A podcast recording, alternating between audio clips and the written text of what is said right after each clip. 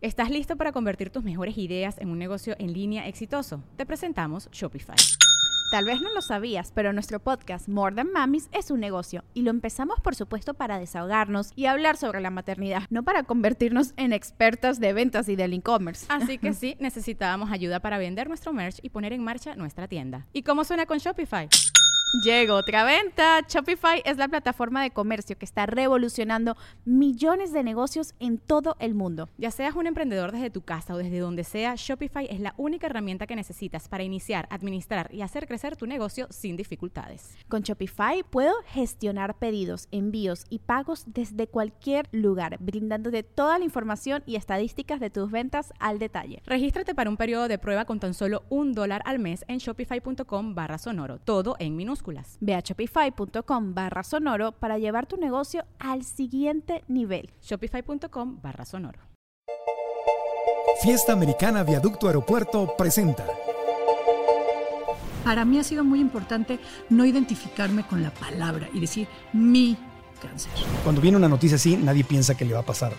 La doctora que me hizo una biopsia todavía no la mandaba a analizar cuando me dijo, esto es cáncer, ¿eh? te lo digo de una vez. Mi peor enemigo no es el cáncer, ¿eh? Mi peor enemigo es su mamá, su hermana, su prima, su tía, su vecina, porque todo mundo tiene el mejor consejo y tómate esto y comete esto.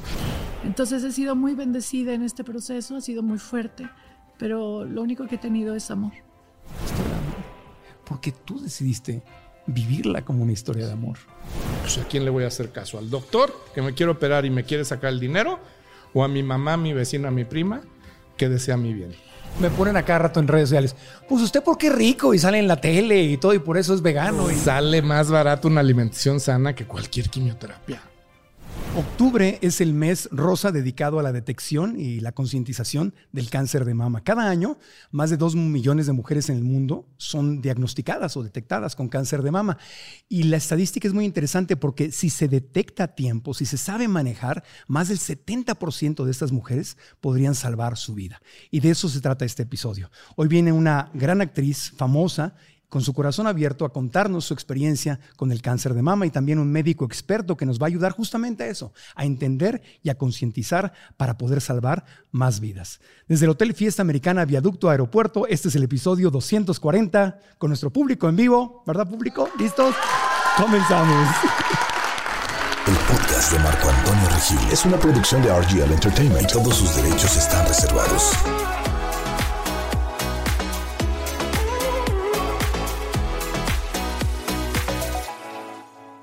Dedicada desde muy joven a la actuación, Verónica Toussaint ha dedicado su vida a la televisión, el teatro, el cine y recientemente a los medios digitales. En 2017 participó en Oso Polar, la primera película en México filmada en su totalidad con un celular, la cual le valió el primer premio Ariel de su carrera. Actualmente, Vero está al aire a través de la cadena Imagen Televisión y en su canal de YouTube. Hoy viene a contarnos la inspiradora historia de cómo sobrevivió el cáncer de mama. Verónica Toussaint está en el podcast. Verito hermosa, bienvenida al programa. ¿Cómo Ay, estás? ¡Qué emoción! Por fin se me hizo, hasta que se me hizo. Marco Antonio. Marquito. de veras que hasta que se me hizo, te lo digo honestamente. Ay, gracias, De qué veras, hermosa. Qué emoción estar enfrente de ti. Pues igualmente. Mira, hay una, me salió un día muy chueco decir que, o sea, que yo te admiro mucho, no desde chiquita porque tampoco es que Dilo, te- dilo. No, no. Soy tu Chabelo, no. dilo. no, se lo dije al mago Frank, pero no importa eso. Es otra harina de otro costal, pero de verdad que, que me pareces un comunicador increíble y mucho que aprenderte, así que para mí es un verdadero honor estar aquí. Vero, muchas gracias. De todo corazón, agradezco tus palabras y agradezco que vengas además a hablar de algo muy íntimo, muy personal y que sé que lo haces con el afán de ayudar Claro. a, a tantas otras mujeres que pueden estar pasando por esto o podrían pasar por esto, que tienen un familiar que puede estar pasando por Así esto. es. Sí, bueno, mira, lamentablemente es algo con lo que tenemos que vivir este, los seres humanos, bueno, no, también este, hasta los perritos, pues, pero Sí. cómo acompañamos, qué decimos, qué nos pasa, pues es, es algo que nadie queremos escuchar de alguien, de nosotros mismos, y sin embargo ahí está. Entonces, ¿qué se hace con eso? Y para eso es súper importante que haya estos micrófonos y que se hable del tema. Y que tengamos personas dispuestas a abrir su corazón y contarnos estas partes vulnerables. Sí, Así sí, que sí. gracias, gracias de todo corazón. Para empezar, antes de que nos cuentes la, la historia, yo, yo te quiero, yo te quiero preguntar, cuando escuchas hoy la palabra cáncer, ¿Cómo lo defines? ¿Qué, es, ¿Qué es para ti? ¿Qué ha sido para ti? Fíjate que hoy justo me escribieron para una entrevista y entonces me decían, es que nos gustaría hablar de tu cáncer. Y hasta como que dije, no, no es mi cáncer, es yo este, tuve un tumor con células. ¿no? O sea, para mí ha sido muy importante no identificarme con la palabra y decir mi cáncer, ¿no? Eh, tuve el año pasado, me diagnosticaron con, o sea, ¿sabes cómo deslindarme? Sí. Porque, porque yo no lo quiero en mi vida, entonces no, no lo quiero hacer propio.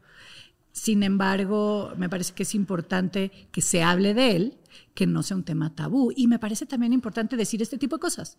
Decir, oye, yo prefiero que no digas yo tengo, ¿no? Cada quien va a encontrar lo que le haga más sentido. Yo prefiero deslindarme de la posesión del tema. Claro, es una experiencia de tu vida. Así Experimentaste el cáncer. Sí, claro, es como de, no, sigues diciendo, tengo una lesión de rodilla. Yo, yo, sé que a lo mejor va a sonar eh, que nada que ver, pues, pero desde lo que a mí me hace sentido es, tuve un esguince, ¿no? No lo sigues teniendo. No sé si, si soy clara. Sí, sí, sí. O sea, no, no te estás dejando definir por la experiencia que estás teniendo. Así como un niño con una niña con discapacidad no es un discapacitado, sino que tiene una condición de vida. Es correcto. O sea, es lo mismo. Que te cambia la vida, pero todo el tiempo estamos viviendo cosas que nos cambia la vida y que nos hace. Y si aprovechamos esa experiencia para, para crecer, bueno, entonces para eso. Yo creo que es el sentido de estar vivos y de, o sea, crecer con esta experiencia y ayudar a otros a recorrer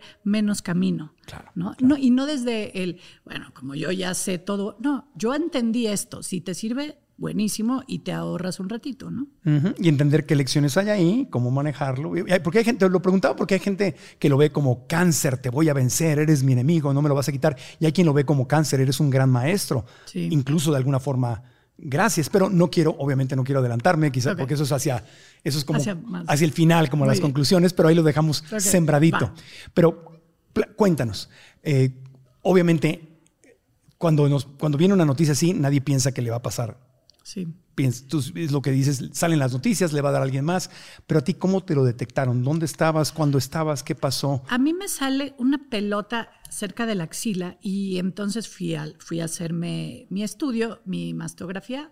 No creo si fue la mastografía y un ultrasonido, no me acuerdo, pero me dijeron, regresa en dos o tres meses porque a lo mejor es por la vacuna o es inflamatorio, este, pero no habían encontrado nada en mama. En, eh, en, ese momento. Y yo no me esperé los tres meses. A los dos meses dije, esto no me está gustando. Era una bolita. No, no, era una, pelota, que sí se bajó un poco, pero ahí seguía. Y entonces yo pensé, no, esto no, hay algo adentro de ti que dice, esto no. Y, y, nada, y fui y me hice el estudio. Y entonces la doctora, que fue una maravilla, y, y, les puedo decir que también en el camino, las mujeres que me, las doctoras, las especialistas que me acompañaron en el camino, fueron increíbles aliadas. Y esa doctora me vio y me dijo, no me encanta, ve con tu ginecólogo que te hagan una biopsia. Y entonces así fue como me diagnosticaron. Como aquí, tengo una foto que estoy en la tele levantando los brazos y se ve aquí la pelota. O sea, no era una cosa de, de, palpar y decir, ay, creo que sí hay una bolita. No, no. ¿Dura? ¿O blandita? ¿Cómo se siente? No me acuerdo. Pues durita. No, no me acuerdo. La verdad. ¿Dolía? No, no dolía. No. Ese es uno de los temas que no duele este, así, ¿no? O sea, a lo mejor sí se tapa algún conducto, pero bueno, eso ya nos dirá el doctor que no quiero yo estar dando mala información. En mi caso no me dolía y mm, entonces así fue que me hice la biopsia. Eh, y, por ejemplo, este es algo que a mí no me encantó, que en ese proceso la doctora que me hizo una biopsia todavía no la mandaba a analizar, cuando me dijo, esto es cáncer, ¿eh? te lo digo de una vez. Y yo le dije, mm, pero si todavía no me dan el resultado de patología y tú estás muy... Porque yo he visto mucho de esto y eso es. No lo dudo, pero, ¿sabes? O sea, que a lo mejor ella pueda tener ese ojo biónico, desde mi punto de vista como paciente, que te digan eso sin tener el estudio atrás, pues nomás te da terror, pues, ¿no? Porque entonces te esperas lo peor. A mí me habían encontrado en el apéndice un tumor hacía 20 años eh, antes, pues. Y entonces lo que sí te puedo decir es que esta vez, cuando me dijeron, cuando esta señora me dijo es cáncer, yo salgo, me encuentro con mi hermano y una amiga en el, este, en el consultorio ahí en la sala de espera Y lo que dije fue, "Uf, qué hueva. Eso es lo que dije. No me preguntes por qué, pero eso es lo que dije. Em, o sea, como que ya, ya había visto la película, sin embargo, ver una película y hacer una película nunca va a ser lo mismo. ¿Qué sentiste en ese momento? ¿Vino? ¿Qué fue miedo? ¿Fue ansiedad? ¿Fue...? hay una confusión eterna de, claro, te vienen imágenes horribles de ya me morí, em, ¿qué sigue? ¿Qué pasa? ¿Qué, qué, qué, qué, qué, qué tengo que hacer? ¿Qué hay que hacer? Es como seguramente subirte a un avión. Hemos eh, escuchado mil veces lo que se hace en caso de un accidente y seguramente cuando estás ahí no vas a ver qué hago con la máscara de oxígeno, dónde me la, ¿sabes? Creo que es ese momento. Hemos oído qué se tiene que hacer, te haces la mastografía, te encuentras una bola, te haces una biopsia, pero ya que estás ahí es de, ¿y ahora? ¿Y a quién? Entonces, después de ahí pasas a todos tienen un oncólogo buenísimo, o que trató a la tía, al primo, al hermano, o que tuvo un caso de éxito, o todos se murieron, o siguen todos vivos, o ¿sabes? Sí. Entonces, todo es confuso. Mucha información. Es muchísima información. Y luego, eh, también en mi caso, lo que me pasaba es que eh, lo que yo diagnostiqué como el oncocasting, que fue ir a ver varios doctores con mis estudios en mano, Claro. eh, te llenan de términos que como simple mortal nunca has escuchado. Perdón que te interrumpa nada más ahí. Del, del- de que te hicieron la biopsia a que vino el diagnóstico real, porque la- esta doctora te lo dijo así como prediciendo, ¿cuánto tiempo pasó? Creo que es una semana. Una semana. Sí, lo que se tarda laboratorio. Y esa semana psicológicamente, me imagino, porque an- antes de empezar a buscar la solución de lo tengo, no lo tengo, lo tengo, no lo tengo, debe haber sido muy difícil. Te vuelves loco un poco, porque siempre en tu cabeza las historias son peores y más por la noche, ¿no? También ahí es donde ataca el miedo y es de qué va a pasar, pero esto está gigante, pero tendré en otros lados, pero, o sea, sí, siempre los, no sé por qué razón siempre elegimos los peores escenarios. Sí. ¿Y qué hacías? ¿Rezabas? ¿Meditabas? Eh, ¿Lo hablabas? fíjate que qué interesante, no me acuerdo. ¿No te acuerdas? No me acuerdo. O sea, ahorita si yo pienso de esa semana, no me acuerdo. Mi mamá es terapeuta, tengo, cuento con la fortuna de tener una red de contención increíble. Eh, mi familia, mis amigos, este, siempre estuvieron súper pendientes. Em, y te, con terapia psicológica, por supuesto. Entonces, creo que me dediqué a ocuparme esa semana también como investigar a con quién iba a platicar, como a prevenir antes del diagnóstico, porque de todas maneras esa bola no era normal. Pero ¿qué hacía yo? No lo sé. ¿Y eh, te lo dijeron, la noticia ya real te la dieron por teléfono, en persona? En persona. em, y de ahí este, tengo un amigo doctor que me dijo, yo de entrada te recomiendo a este doctor que si tú fueras mi hermana, con, con él irías, ¿no? Entonces, así, así fue como empezó el oncocasting y vi varias opciones y, y para mí fue muy importante porque todos coincid- coincidían en el mismo tratamiento, eso sí.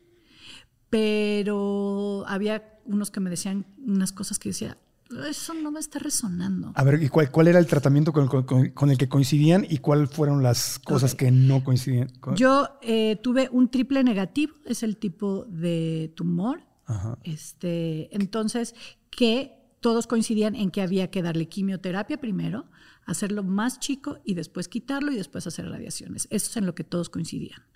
Wow. Entonces, eh, sin embargo, u- unos era antes de hacerte un estudio genético para ver qué eh, predisposición genética tienes al cáncer, yo te recomiendo que te hagas eh, una doble mastectomía, no, mastectomía bilateral, o sea, quitarte las dos mamas y entonces ya así te quitas de posibles este, eh, otros tumores. Entonces, lo que sí te puedo decir, no, no me acuerdo bien con claridad los términos médicos, pero lo que sí te puedo decir es que cada vez que me decían quítate las dos mamas, como Angelina Jolie, Ajá.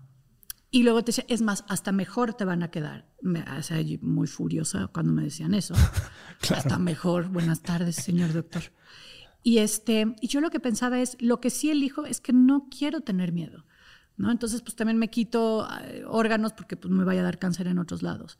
Sé que suena mu- muy menso, pues, pero para, eh, para mí era como este, de entrada decir, yo no quiero vivir con ese miedo, ¿no? Entonces, hagamos lo que tengamos que hacer juntos, pero no quiero vivir con ese miedo. Y es bien complicado, una vez que te diagnostican, no vivir con miedo.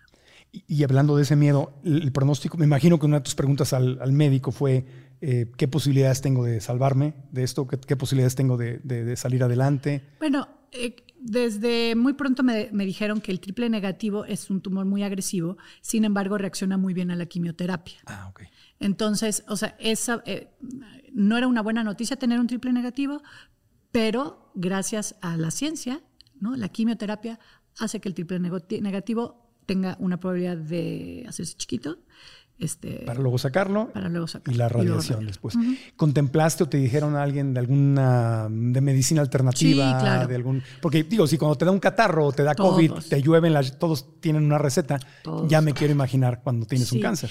Y hay terapias que son también eh, muy alternativas eh, y que te dicen vete al instituto no sé cuánto y entonces te dan unas bombas de vitamina C y hay casos de muchísimo éxito. Y entonces ahí fue eh, a donde yo llegué a este punto en donde dije, ¿qué quiero? Porque seguramente habrá terapias alternativas que funcionen a muchas personas y otros que solo se van con la parte médica. Y entonces ahí yo llegué a la parte de lo que a mí me hace ser congruente. Y es, a mí me duele la cabeza y un día me pongo pomada del tigre y otro día me tomo una aspirina, ¿no? Y yo hago ese campechano entre la ciencia y, este, y lo untado o este, el- como lo quieras llamar. Lo ¿no? tradicional y lo Sí. alternativo. Entonces, para mí era como importante sí hacerle caso a la ciencia, para eso está inventada la quimioterapia, para mí, o las cirugías también, si te lo quitan, este, y sin embargo también seguir mi intuición y qué, te- qué pasos tenía yo que seguir en mi estilo de vida también para acompañar este proceso. Ok. Y entonces tu decisión fue Hacerme quimioterapias, que fueron 16. seguir el, el programa tradicional que te daban, que era vamos a hacer más chico el tumor, luego lo sacamos, luego radiación. Así es. Y no, no, no lo alternaste con, con medicina. Lo alterné porque después me recomendaron a otro doctor em, que él lo que hace es con alimentación, con, eh, con desde hongos, cúrcuma, este, cosas naturales y Sí. mm, campo magnético, también acompañarte en el proceso. Entonces, además de la, de la claro, quimio y todo. Cambiaste tu forma de comer. Sí, adiós lácteos, adiós azúcares, adiós harinas, em, co- cosas procesadas. Claro, que tiene mucho sentido, que aunque no tengas bien. cáncer. Exactamente, Claro. exactamente. Y que también en el camino me di cuenta que de ahí también me agarré, Ok. como, como un salvavidas para llegar al otro lado, ¿sabes? Entonces, yo soy una adicta al pan, al pan dulce. Entonces, el no comerme un pan dulce, no me pasa nada si me como un pan dulce, pues no. Pero era como de, yo opto mi salud. Y es de, no como pan. Y no. ¿Y por qué? Porque estoy haciendo este camino. Em, de ahí me dieron las 16 quimios, no, como 14 por ahí para diciembre del año pasado. Em, Perdiste tu cabello, No. adelgazaste. sí adelgacé porque dejé de tragar pan Claro, por la dieta. sí. y los lácteos también. Te pusiste más sana, obviamente. Sí, me sentía yo muy bien, Ajá. independientemente de la quimio, em, que también no dejé de trabajar. También algo que es muy importante, en octubre tomé la decisión de hacer público eh, el proceso por el que estaba yo pasando. ¿Para qué? Justamente porque nunca crees que a ti te va a pasar. Claro. Siempre es de, ay, qué horror que le pasó a fulanita. Uf, qué barbaridad. Y sigues con tu vida. Así le hacemos todos para sobrevivir. Pero pues cuando te toca a ti, eh, a mí me parecía una responsabilidad tener cámaras y micrófonos y hacer algo con eso. Entonces, más allá de ponerlo desde la víctima de estoy atravesando por esto, es, me pasó a mí, váyanse y háganse mastografías, váyanse y revísense y díganle a sus amigas, a sus mamás, a sus tías, a sus hijas y tomemos acción de esto juntas en el mes de octubre. Entonces, por eso lo hice público el, el año pasado. Y decías que no perdiste el cabello.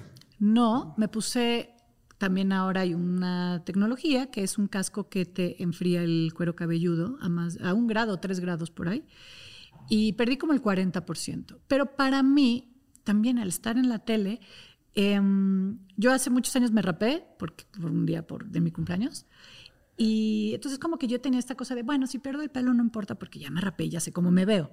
Pero no, en esta ocasión decidí optar por el camino de ponerme el casco, que le suma de cuatro a, de tres a cuatro a cinco horas más de reposet en la clínica, porque es una hora antes del tratamiento y cuatro horas después. Entonces son muchas horas invertidas, lavarme el pelo con hielos, este, cepillármelo con mucho cuidado, o sea, cuidar realmente el pelo. Pero para mí era muy importante no verme al espejo y verme enferma. Nunca dije estoy enferma de cáncer. Dije yo no me quiero, yo no me quiero sentir enferma. Me sentía con muy poca energía. Eh, no, yo no padecí lo que hemos visto en las películas, ni vómitos, ni, o sea, como toda esta cine de horror que habrá pacientes que lo tengan, a mí no me tocó vivirlo. Y este y yo iba y trabajaba, yo me hacía las quimios los jueves y el lunes yo estaba en la tele. ¿Qué estabas haciendo en la tele? Mi programa? que se llama Qué chulada, en imagen. Este, nada más hacía yo como las pausas necesarias, me echaba mi colación o, o te dan bochornos y entonces, este, también normalicé el bochorno en la televisión mexicana de, ay, ahorita miren, tengo bochorno con permiso, ¿no? Claro, pero como la gente sabía lo que estabas pasando, entonces no había ningún, nada que ocultar. Sí hubo quien decía, ¿por qué esta señora está tragando en la televisión? Y era, pues ahorita necesito, pero no sabían y no tienen por qué saber. pues tampoco me importa, porque a mí sí comerme una frutita en medio programa, pues me daba para arriba. Claro. Y entonces tenía yo esa energía. No dejé, te decía, de trabajar porque para mí como trabajar me apasiona y me hace sentirme viva, para mí va a ser mucho peor quedarme en mi casa mascullando, ¿no? Obviamente. esto? Y entonces, para mí era eh, un oasis irme a trabajar y atacarme de la risa y conectarme con la vida y moverme de un lado al otro. Y nunca dejé, hasta el día de hoy, mis terapias. O sea, terapia, hice dos veces a la semana terapia psicológica este, y acupuntura y el campo magnético, y, o sea, pero al pie de la ley. O sea, hiciste un, una, un combo. un combo, algo integral. Dijiste, voy a utilizar en forma combinada todas las herramientas que te, que te latieron que eran las necesarias. Sí. Y hubo un, un ingrediente muy mágico que nunca te hubieras esperado, que me enamoré en el camino. ¿Te enamoraste en medio de, de las quimios? Sí, este, por ahí de la quimio 2, eh, sí, más o menos. Este, estaba yo en una aplicación de citas y dije, pues voy a salir, total, ¿no? Y a la segunda cita, pues yo ya lo iba a hacer público. Y dije, pues le tengo que avisar al señor porque mañana va a estar en el pasillo del súper y va a decir, está loca, ¿qué le pasa? ¿no? va a salir ahí en Ajá. la Entonces, bueno, le dije y eh, este, le dije, pues ahora es cuando puedes salir corriendo. Y él, pues sí, porque si yo no sabía lo que me iba a enfrentar, él, imagínate, ¿no? Claro. Y además, este, como he dicho, normalmente uno cuando empieza a salir, estás en pre-campaña, ¿no? Claro. Estás en pre-campaña. En pre-campaña. Y, aquí yo ya empecé como en Lomas Taurinas. O sea, esto era un horror. Tú querías ya anunciarlo. El candidato ya estaba muerto. Entonces sí, le avisé de una vez. Y bueno, decidió, decidió acompañarme. Y pues fue bien interesante porque también el hecho de salir de la quimio y entonces me decía, oye, vamos a cenar. Ándale, pues vamos a cenar, ¿no? Este, y arreglarme y... O sea, el día que tenías quimio tú tenías date también. Ajá. Wow. Ajá. Este, pero también eso me conectó con la vida. Claro. ¿No? Este, y además pues fue una manera de relacionarme bien interesante porque pues le, le enseñé, ahora sí que por un lado lo que estaríamos acostumbrados a tu peor versión pero en el fondo es tu mejor versión porque no traes ni pelo, pues, ¿no? O sea, era como, no me vayas a jalar el pelo, papacito, porque se me cae. Es muy fuerte. O sea, súper vulnerable. Sin rímel, o sea, no me podía poner rímel. O sea, esas cositas que dices, ¿qué tanto? Pues no. Entonces, dentro de mi combo venía también el amor. Ay, qué hermoso. Sí, está muy bonito. Qué hermoso. Ajá. ¿Y, y de dónde crees que vino, vino esta actitud? Porque nadie se espera que le llegue y a ti te llegó y lo tomaste de una forma pues, muy bella y muy amorosa para ti. ¿De, dónde vino esto? ¿Quién te enseñó esto? ¿De dónde te inspiraste te para digo, esto? Hay, hay unas imágenes increíbles de todo el proceso en donde, en esta clínica, donde me daban la medicina, te dicen pues que solo puede pasar una persona. Metí a toda mi familia, este, eso era. Entonces mis papás estuvieron ahí los dos. Fue una cosa muy bonita, Marco, muy, muy bonita, porque eh, hice una bolsita y le pedí a la gente más cercana que me metiera un objeto que para ellos fuera importante. En esa bolsita lo metieran ahí. Entonces se llama la bolsita del amor. Y entonces esa bolsita, lo que yo hacía es cada vez que me hacían mi tratamiento, la ponía yo encima de la quimio. Ya me vas a hacer llorar, no me hagas esa Pues tú me vas a hacer llorar a mí. Ahorita lloramos. Y, mm, y lo que yo pedía es que todo el amor que estaba en esa bolsita transmutara la medicina y curara las células que tenía que curar y no se llevara las que no tenía que llevarse. Ya, Marco, me vas a hacer llorar. Tú me estás haciendo llorar a mí, yo a ti. La que lo está platicando eres tú. Y, mm, y era muy bonito porque antes de empezar, la enfermera incluso me decía, ya te traigo tu quimio. Le decía yo, ya tráemelo. Entonces me traía la quimio y poníamos la bolsita, la quimio, la bolsita y luego mis papás. Y, y ahí siempre me quiebro porque es muy bonito. Y pedíamos juntos justamente que, que esto se convirtiera en un acto de agradecimiento por tener la medicina, por tenerlos a ellos. Y porque estuvimos juntos esas 16. Y hay una imagen tan bonita que están ellos, yo con mi casquito y ellos abrazándome, bueno, sus manitas una encima de la otra. Y estuvieron ahí, y estuvo ahí toda mi familia y toda la gente que me quiere. Y no solo eso, la gente que también supo, la gente en redes, la gente que, o sea, tuve cosas increíbles que me, en la calle me decían, rezamos por ti y pedimos por tu salud. Entonces he sido muy bendecida en este proceso, ha sido muy fuerte, pero lo único que he tenido es amor. Entonces, es muy duro, es muy duro y también he dicho que no porque me vea yo bien, con pelo, o me vean riendo, no significa que, que no sea duro, no significa que esté fácil. Hay que echarle muchas ganas, hay que echarle mucho cerebro y mucho corazón para cuando me vienen estos pensamientos de ¿y si me sale otro? ¿y si no sale limpio mi estudio? Y decir, mm, ahorita no tengo el estudio aquí, elijo no vivir esto en mi cabeza hasta que tenga que vivir las cosas. Y voy avanzando de a poquitos. Wow. Yo creo que le demos un aplauso a, lo- a- a- a tu vivencia.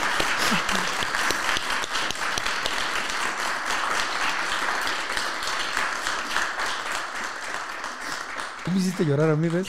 Me aguanté, mira. No, pero es que lloro, pues yo creo que nos pasa, ¿no? Es, estamos viendo una historia de amor. Es una historia de amor bien bonita. Es una historia de amor. Porque tú decidiste vivirla como una historia de amor.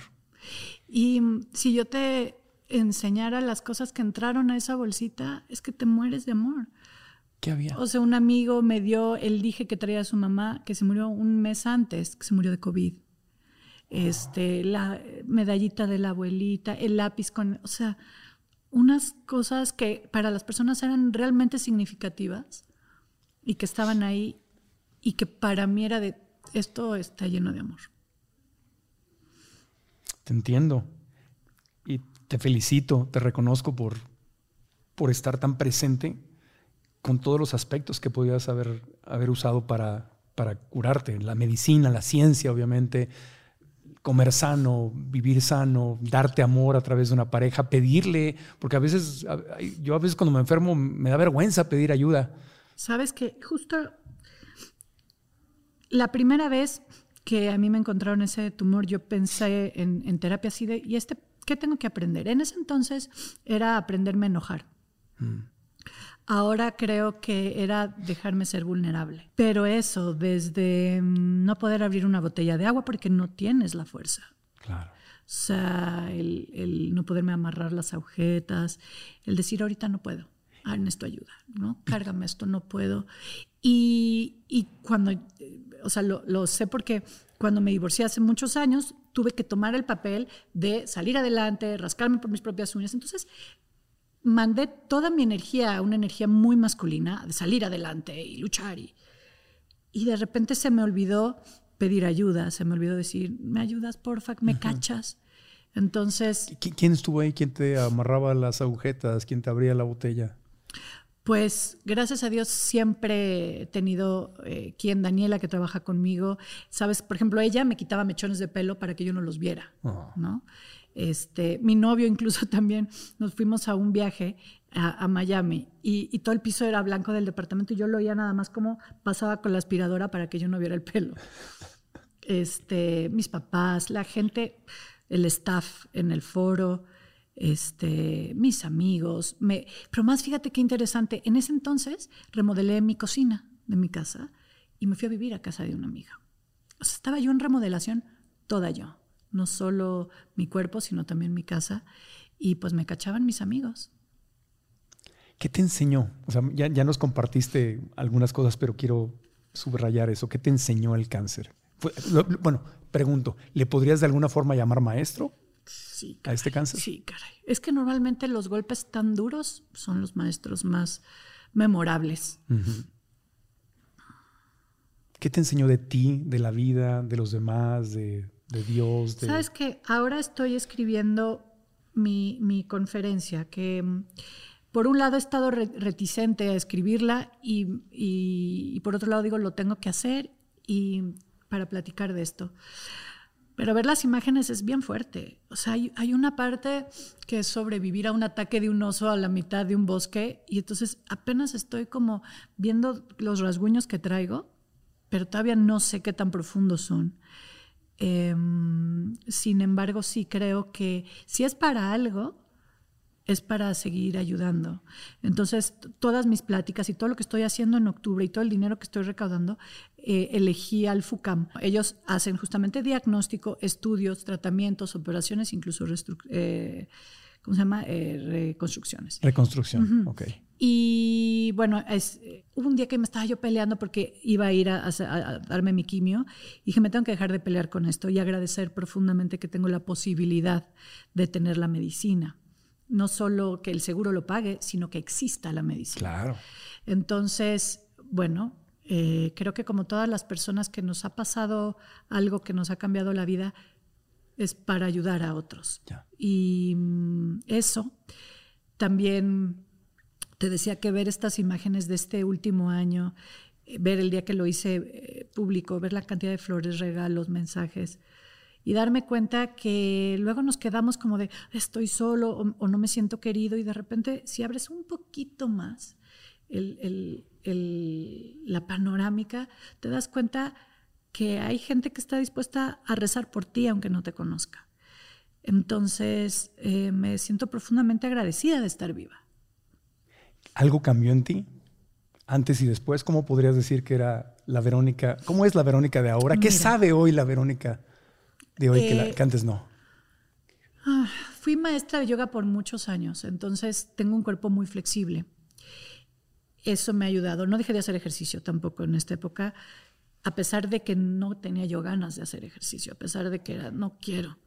yo, pero sé que es medicina y me tengo que parar. Entonces, todo mi lado izquierdo me cuesta mucho trabajo. El, que ustedes vean que yo muevo este brazo me cuesta mucho trabajo, pero es como la conciencia y a pesar del el tumor que tenía, del tamaño que tenía, de lo que me hicieron, siento que me salió barato en el sentido de me puedo poner un vestido, eh, porque no me quitaron la mama, porque decidimos juntos este, con mi equipo de doctores que no, que no fuera así este, que puedo bailar. Yo eh, en esos días me imaginaba bailando con los brazos aquí arriba, celebrando la vida, celebrando estar sana, plena y libre. Y yo creo que las enfermedades eso es lo que hacen, que coartan tu libertad. Entonces eh, yo elijo un estilo de vida que me permita seguir estando libre. Y siendo tan, tan espiritual y teniendo una práctica de yoga y me imagino que de meditación también y todo, ¿has, ¿has hablado con el cáncer? No, no, no, no, no quería yo dirigir mucho la palabra. No quería hacerme su amiga. Em, la meditación para mí es una herramienta que también es un gran salvavidas. Este, cada vez que se me salían los changos de la jaula, volverlos a meter es imposible. Entonces, los días que me costaban más trabajo eran los días que no meditaba, por alguna extraña razón. Entonces, más bien a mí el tipo de meditación que yo usaba es de visualización, por ejemplo las radiaciones, ¿no? que estás ahí, cómo no te puedes mover, eh, cómo la respiración tiendo normalmente a hacer una respiración más larga, más profunda. En las radiaciones no podía porque entonces el pulmón se expandía y entonces se metía en el campo a radiar. Entonces era de, please, no hagas eso. Entonces eran, eran respiraciones más chiquitas, pero eso también me daba angustia, ¿no? Entonces, desde dormir bien, o sea, ¿cómo cómo todo va, así, va haciendo esta cadena de entre más descansada me sentía, entonces podía yo meditar mejor y mi cuerpo era mucho más flexible. Entonces, ¿por qué no hablaba con el cáncer? Porque me parece que lo que quería era quitármelo, pero la enseñanza es la que se queda, no el tumor. Y la enseñanza, no el cáncer, pero la enseñanza la puedes agradecer. Absolutamente. No, es que, ¿sabes? Desde lo que les contaba de cada semana, ver llegar, ver entrar a mis papás, es que esa imagen, no sabes lo que es. Verlos llegar con sus bolsitas de... Mi mamá traía frutas, nueces, este, toda la parte de mamá nutricia. Mi papá traía las cobijitas, las almohaditas, y que se sentaran ahí, estuvieran horas. Yo ni siquiera convivía con ellos, porque en realidad te duermes. Em, y, así entre sueños abría yo el ojito y los veía. Y decía, qué regalo tener a mis papás. Qué regalo, lamentablemente, pasar por esto, pero volver a ser hija y que te cuiden. Y tener una familia y, y una familia elegida, tan bien elegida, me siento profundamente agradecida.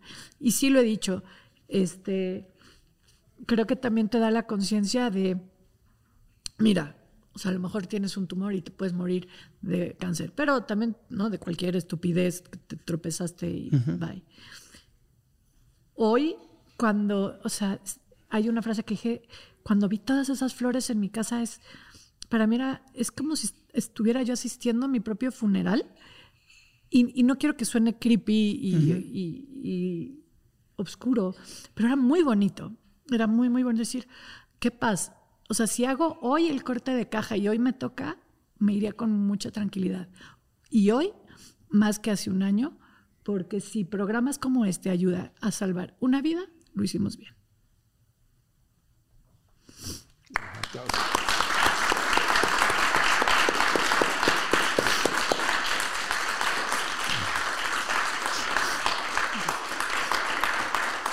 Gracias por compartir de todo corazón. Muchas, muchas gracias. En, esta, en esta segunda oportunidad que te, que te dio la vida y que te, que te diste tú y que te dio el amor de tu familia y de la ciencia y todo el equipo, todo el rompecabezas que armó esta segunda oportunidad, en la cual ahora te vuelves un activista para ayudar a otras mujeres a, a concientizar y a entender. ¿Cuáles serían tus consejos para las mujeres y hombres, hay algunos casos de, cáncer de mama también en hombres, pero básicamente para la gente que no le ha dado y que te escuche dice, wow, tengo que cuidarme. Para quienes ya les diagnosticaron y en este momento están con, con esa angustia terrible de qué voy a hacer, eh, ¿qué, les dirías? Em, para, para los que no les han diagnosticado y que no, y que no sea así, me parece que hacer hacer eh, sus estudios y su con el doctor, la verdad. ¿Para qué nos esperamos? E informarnos, porque luego es, este, es que con el ginecólogo, no, ve con un oncólogo y hazte tu mastografía, que te la revisen bien y ya, vete tranquilo y en paz. Creo que le tenemos mucho miedo a las mastografías y yo misma el otro día se lo comentaba a Gloria Calzada que yo, yo, misma era de, ay, no, no me quiero revisar porque qué tal que me encuentro una bolita. Perdón, pero qué estupidez. Y yo era de esas. ¿No? Entonces, me parece súper importante compartir, no sean de esas idiotas que dicen eso. Este, mm, háganse los estudios que se tengan que hacer, revísense, no fumen, que me parece una estupidez, ¿no? Eh, y, cuídense. Esa parte como de prevención es básica, hacer ejercicio, lo que siempre hemos oído y que todos decimos, ay, sí hay que hacer ejercicio, sí, sí. Pero bueno, sí, funciona. Tomártelo en serio. Sí, sí funciona. Claro. Para las personas que mm, están siendo diagnosticadas, sin importar qué tan a tiempo, me parece que también hay una cosa en donde los doctores a veces te dicen cualquier eh, diagnóstico este, que puede ser lapidario, pero también hay muchos casos que no necesariamente lo que dicen también los médicos es. Hay muchos casos que también se salvan independientemente del diagnóstico médico entonces, para ser más clara con lo que acabo de decir, me parece que lo que es muy importante es, si estás siendo diagnosticado, hagas lo que tengas que hacer en cuestión de acción pero que tú también te hagas cargo. Una, de tomarte las cosas con calma, de no sobreinformarte. Yo no me metí a internet, yo no revisé nada, porque esa información y esa sobreexposición da pánico. Entonces, tomar las cosas con calma. Y para mí, creo que el mensaje más importante en este proceso es lo que te dé paz. Eh, no lo que le dé paz a tu mamá, no lo que le dé paz a tu tía, a tu jefe, no, lo que a ti te haga sentido de quién eres y, con la, y la vida que has llevado y tus creencias. Si a ti te da paz rezar, está muy bien, o sea, recibe quimio y reza. Pero sí me parece que el tema de cómo afrontamos las cosas viene de cómo nos da paz las decisiones que tomamos. Eh, y para las personas que están acompañando, yo les diría que pregunten, porque mm, creo que vale la pena voltear a ver al protagonista de la historia y decirle, ¿qué necesitas? ¿Cómo te ayudo? Porque a veces es de, te voy a dar todo para que tú no hagas nada y entonces te sientes abrumado como paciente. Pero entonces este, te regaño, entonces tampoco quieres ser regañado. Hay personas que no saben cómo acercarse a ti y entonces mejor no se acercan. Eh, hay personas que les da mucho miedo preguntarte, ¿cómo estás? Bien, ya estás bien, ¿verdad? Entonces nos están esperando la respuesta. Entonces, si, si a ti te da miedo preguntar, no preguntes. Y entonces mejor le dices a la persona, ¿cómo te ayudo? En lugar de tú enfrentar tu propio miedo. No sé si estoy siendo clara con sí, esto. Sí, sí, eh, creo que es fundamental decirle al, a la persona en cuestión, ¿cómo te ayudo? ¿Qué necesitas? ¿Qué podemos hacer juntos? ¿Quieres llorar? ¿Quieres enojarte? ¿Quieres que me calle? ¿Quieres que veamos una película? O sea, y se vale decir, no, ahorita nada más quiero llorar y que no me digas nada. Porque a mí me enojaba mucho que me dijeran, vas a estar bien. ¿Sabes? Porque no lo sabemos. Sí. O sea, te agradezco, pero no. Sí, o dejar de decir, ay, todo pasa por algo. O sea, quererle hacer al, al... Ajá. El de eres una guerrera. No, yo sí creo que guerreras son las mamás que de veras tienen hijos y son madres solteras y se levantan a trabajar y tienen Sí. 14 trabajos. Esas son las guerreras. Entiendo. Pero tampoco quiero este, hacer menos a las personas que están pasando por un proceso de esta naturaleza. Yo no me identifico con ese término y revienta el hígado que te digan échale ganas, ¿no? Porque pues, no es como que no se te hubiera cu- ocurrido. O sea, ay, gracias por decirme que le eche ganas. Qué idiota, ¿no? Claro. Es, que, hay- Este- es que hay como una necesidad de le tengo que decir algo. Y no, es hablar menos, escuchar más. Exactamente. Entonces, sí creo que hoy hay muchas personas que se me acercan y me dicen, es que mi mamá, es que, y, y yo escucho y digo, pues, pues a chingarle.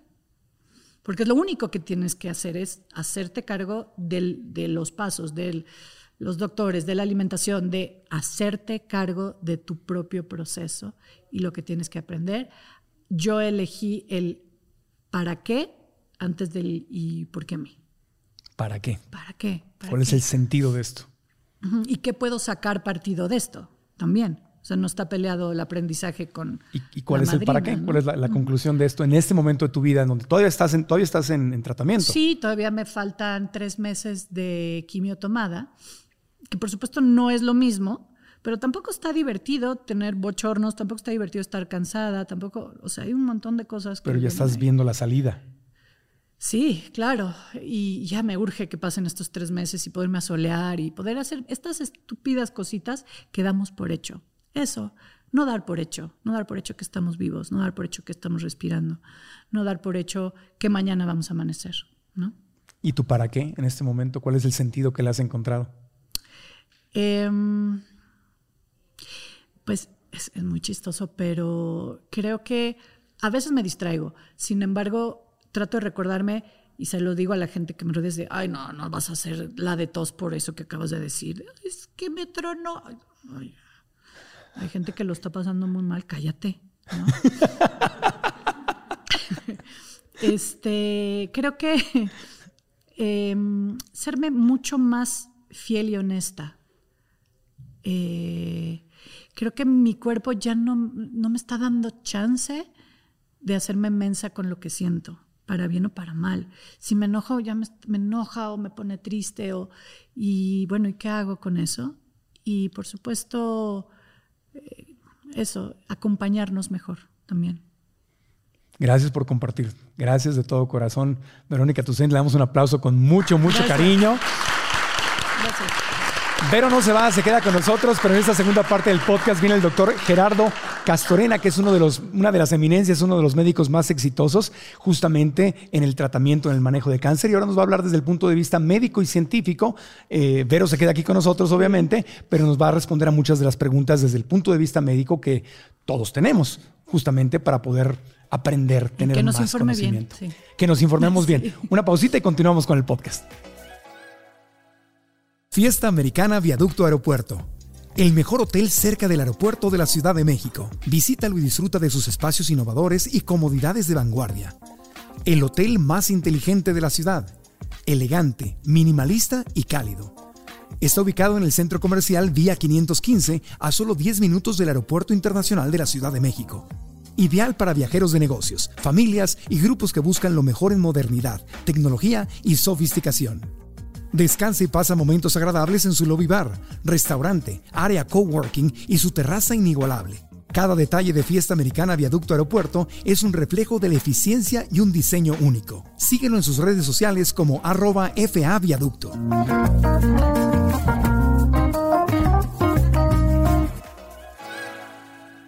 El doctor Gerardo Castorena es cirujano oncólogo experto en cáncer de mama con una sólida trayectoria de más de 25 años. Ha ayudado a miles de pacientes a diagnosticar y tratar esta enfermedad. Fue director del programa de cáncer de mama de la Ciudad de México. Escribió el primer libro en Latinoamérica enfocado a pacientes de cáncer de mama y sus familiares. Actualmente es director del México Breast Center, el primer centro de Latinoamérica en donde convive la medicina convencional y la medicina complementaria. El doctor Gerardo Castorena está en el podcast. Gerardo. Nos pidió que no le dijéramos doctor, que le dijéramos Gerardo. Sí, aquí vino Gerardo. Gerardo, ¿qué le quieres decir a Verónica? Porque te vi muy, muy, muy conmovido al escuchar su historia. Eh, llevo 25 años dedicándome a esto, dedicándome a, a- a estudiar el cáncer de mama y a ver cuál es la mejor manera de, de enseñarle a la gente cómo hay que vivir. Y en 25 años nunca había oído un testimonio tan hermoso, tan bonito, tan del corazón como el que oí ahorita. Si todas las mujeres pudieran vivir sus enfermedades, sus vidas con esa filosofía, otro gallo nos cantaba. De verdad, felicidades. Gracias. Qué cosa más hermosa, qué cosa más...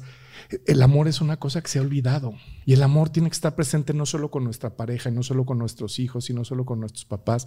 En todo lo que hacemos debería de haber amor. Que está Así que- bien bonito escuchar a un doctor hablando del amor. Exacto. Y lo- justo, ¿a poco no? Es justo lo que iba a, a decir. Qué hermoso ver un científico. Qué hermoso ver que, que la ciencia y el amor y lo, lo, este, alternativo, o, o ¿cómo, cómo te gusta? ¿Cuál es la palabra que te gusta usar a ti? Pues mira, este, hay, hay quien me dice que soy un oncólogo, un oncólogo alternativo. Yo digo, bueno, ¿y eso qué es? yo creo que, yo creo que el ser humano es integral. Integral. Yo creo que no, no puedes hablar de, de un camino o del otro. En, en todos, en todos nosotros, en algún momento de nuestras vidas, hemos tenido que tomar diferentes caminos y nos han funcionado. Entonces, los radicalismos son muy malos. Toma lo que te sirva en el momento que te sirva y aprende. Sí. Y camina. En tu clínica, justamente estamos este, diciendo esto aquí en tu presentación. Tienes, eres el director de la primera clínica en Latinoamérica donde combinas no solamente la medicina tradicional, sino también con otras opciones. Así es.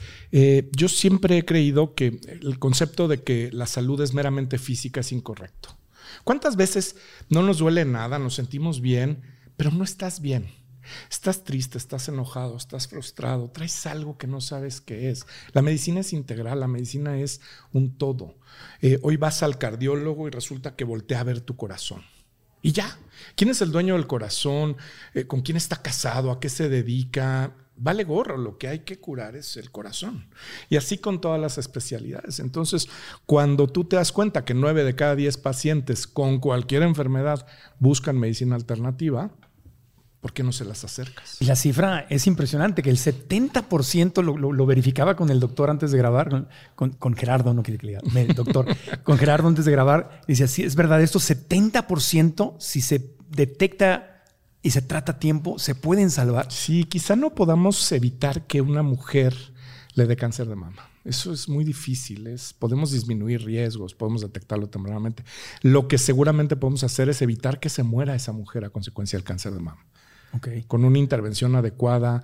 Desafortunadamente, el cáncer eh, tiene mucha carga emocional, ¿no? Cáncer igual a muerte, cáncer igual a sufrimiento, cáncer igual a dolor. Y realmente, pues no es así, ¿no? Eh, realmente yo creo que cuando le quitamos este estigma, esta carga emocional, podemos tener un campo de trabajo muy, muy fértil. Pues vamos a aprender, o sea, danos, danos consejos desde qué hacer, eh, qué tan efectiva es la, la exploración, hay que hacerse mastografía, eh, cómo se previene, cómo se trata, danos consejos. Digo, el- el- aquí Vero nos, nos contó toda su historia, bueno, no toda, una parte de la historia. Desde mi punto de vista no médico, digo- la veo y digo, wow, o sea, qué maestra, Sí. lo hizo excelente, ¿no? Definitivamente. Yo creo que lo primero es eliminar el miedo. Ok. El miedo es el peor sentimiento que puede tener un ser humano. Te, te- te- te bloquea, te, te anula, te, te- te hace que no pienses. Entonces, evitar el miedo creo que es lo más importante. Tomar acción y tomar responsabilidad de tu salud. Hoy en día, el mexicano es, es- lo oigo muy seguido en el ambiente en el que yo me muevo. Sí, doctor, lo que usted diga. No, no, a ver, ¿por qué? ¿Por qué me vas a hacer esto? ¿Qué me vas a hacer? ¿Por qué me vas a hacer? ¿Qué puedo esperar? ¿Cuáles son los resultados? ¿Cuáles son las complicaciones? ¿Cuál es el, el- futuro de esto? Si nos vamos por aquí o si nos vamos por allá, me parece que el paciente tiene que participar activamente en la toma de decisiones. ¿Cómo? Con información. ¿Información de Internet? No. Información de una fuente confiable. Y lo dijo Vero, quien te dé paz, quien te dé esa armonía en tu vida, a él es al que le tienes que preguntar y tiene que ser la persona más indicada para manejar tu cáncer. Yo siempre lo digo, lo digo en, en mi consulta, lo digo en mis conferencias y lo digo a mis pacientes. Mi peor enemigo no es el cáncer, ¿eh? Mi peor enemigo es su mamá, su hermana, su prima, su tía, su vecina, porque todo mundo tiene el mejor consejo y tómate esto y cómete esto y ve a ver a fulanito de tal. Y en un, en un contexto como el del mexicano, en donde todos esos consejos vienen del amor, pues a quién le voy a hacer caso, al doctor que me quiere operar y me quiere sacar el dinero, o a mi mamá, mi vecina, mi prima que desea mi bien. Pero entonces sí habría que, o sea, antes de, llegar a que la tía Chonita te dé el agua de Guanábana, que no, todo bien, eh, o sea, sí al mes hacerse una revisión, justamente. Definitivamente. O sea, regresarnos como cuando estás en tu periodo o sin estar en el periodo, hacerte la- un- una revisión a- mamaria. ¿A partir de qué edad? O sea, desde niñas. Yo siempre digo, qué mejor momento de conocer un órgano que cuando está empezando a crecer.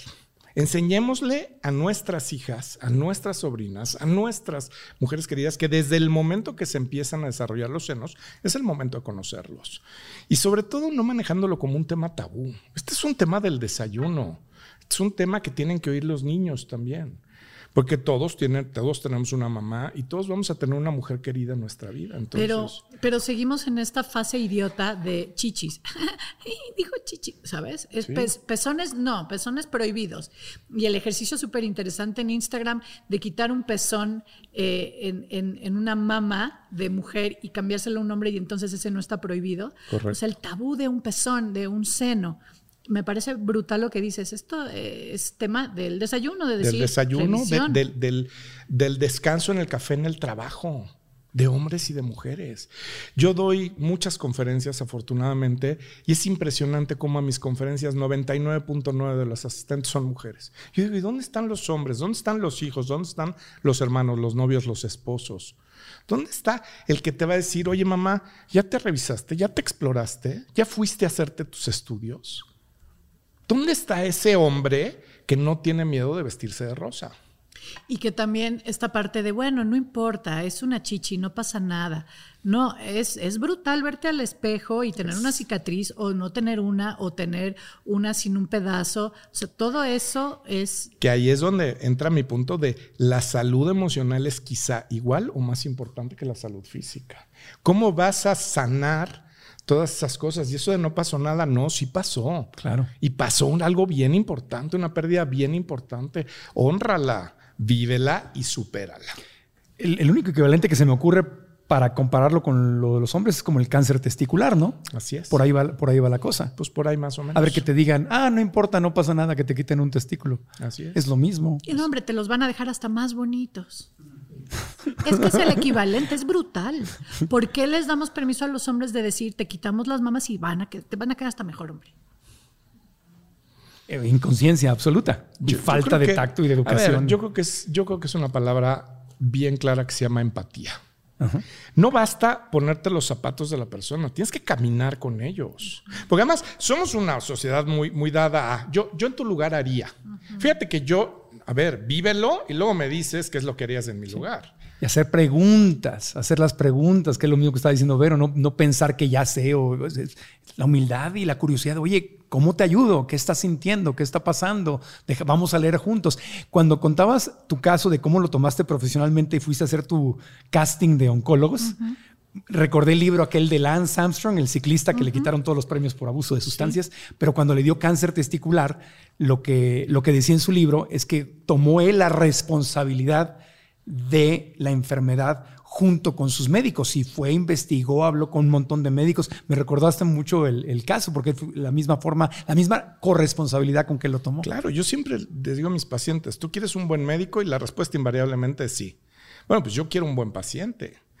Miguel Ángel no hubiera podido esculpir el David si no hubiera tenido un buen pedazo de mármol. Claro. Si hubiera tenido una piedra pómez, pues Y hablemos de eso. A ver, los dos, desde su punto de vista, ¿cómo encuentras a un buen oncólogo? yo creo que haciendo el casting que hizo Vero. ¿Y, y- pero qué le preguntas o cómo te das Yo- cuenta? yo, a, un- a mi pobre oncólogo, pobrecito, porque además ya cuando me agarraba drogada antes de la quimio, porque te dan un antihistamínico, entonces ya andas pachecón. Y entonces le dije cosas brutales. Pero entonces, en un momento de estos de furia, en donde también tienes este permiso de yo estoy transitando, yo puedo decir lo que yo quiera, ¿no? Y le dije, estoy harta de que los doctores estén midiendo el chile. Dejen de presumirse unos a otros que tan fregones son y mejor preocúpense por los pacientes. Ya nada más me decía, sí, Vero, me decía, pobrecito. Pero, pero de repente se les olvida el paciente en lugar de decir, bueno, este caso específico se llama Verónica, tiene tantos años, este cáncer, bla, bla, bla, en lugar de estarse midiendo, lo voy a poner en otras palabras, la cédula profesional. Claro.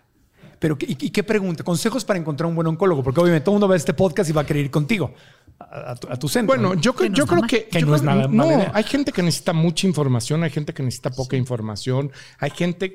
Yo creo que... Yo le pregunto a todos mis pacientes, ¿qué quieres? ¿Qué necesitas? ¿Qué, qué quieres hacer con esto que te está pasando?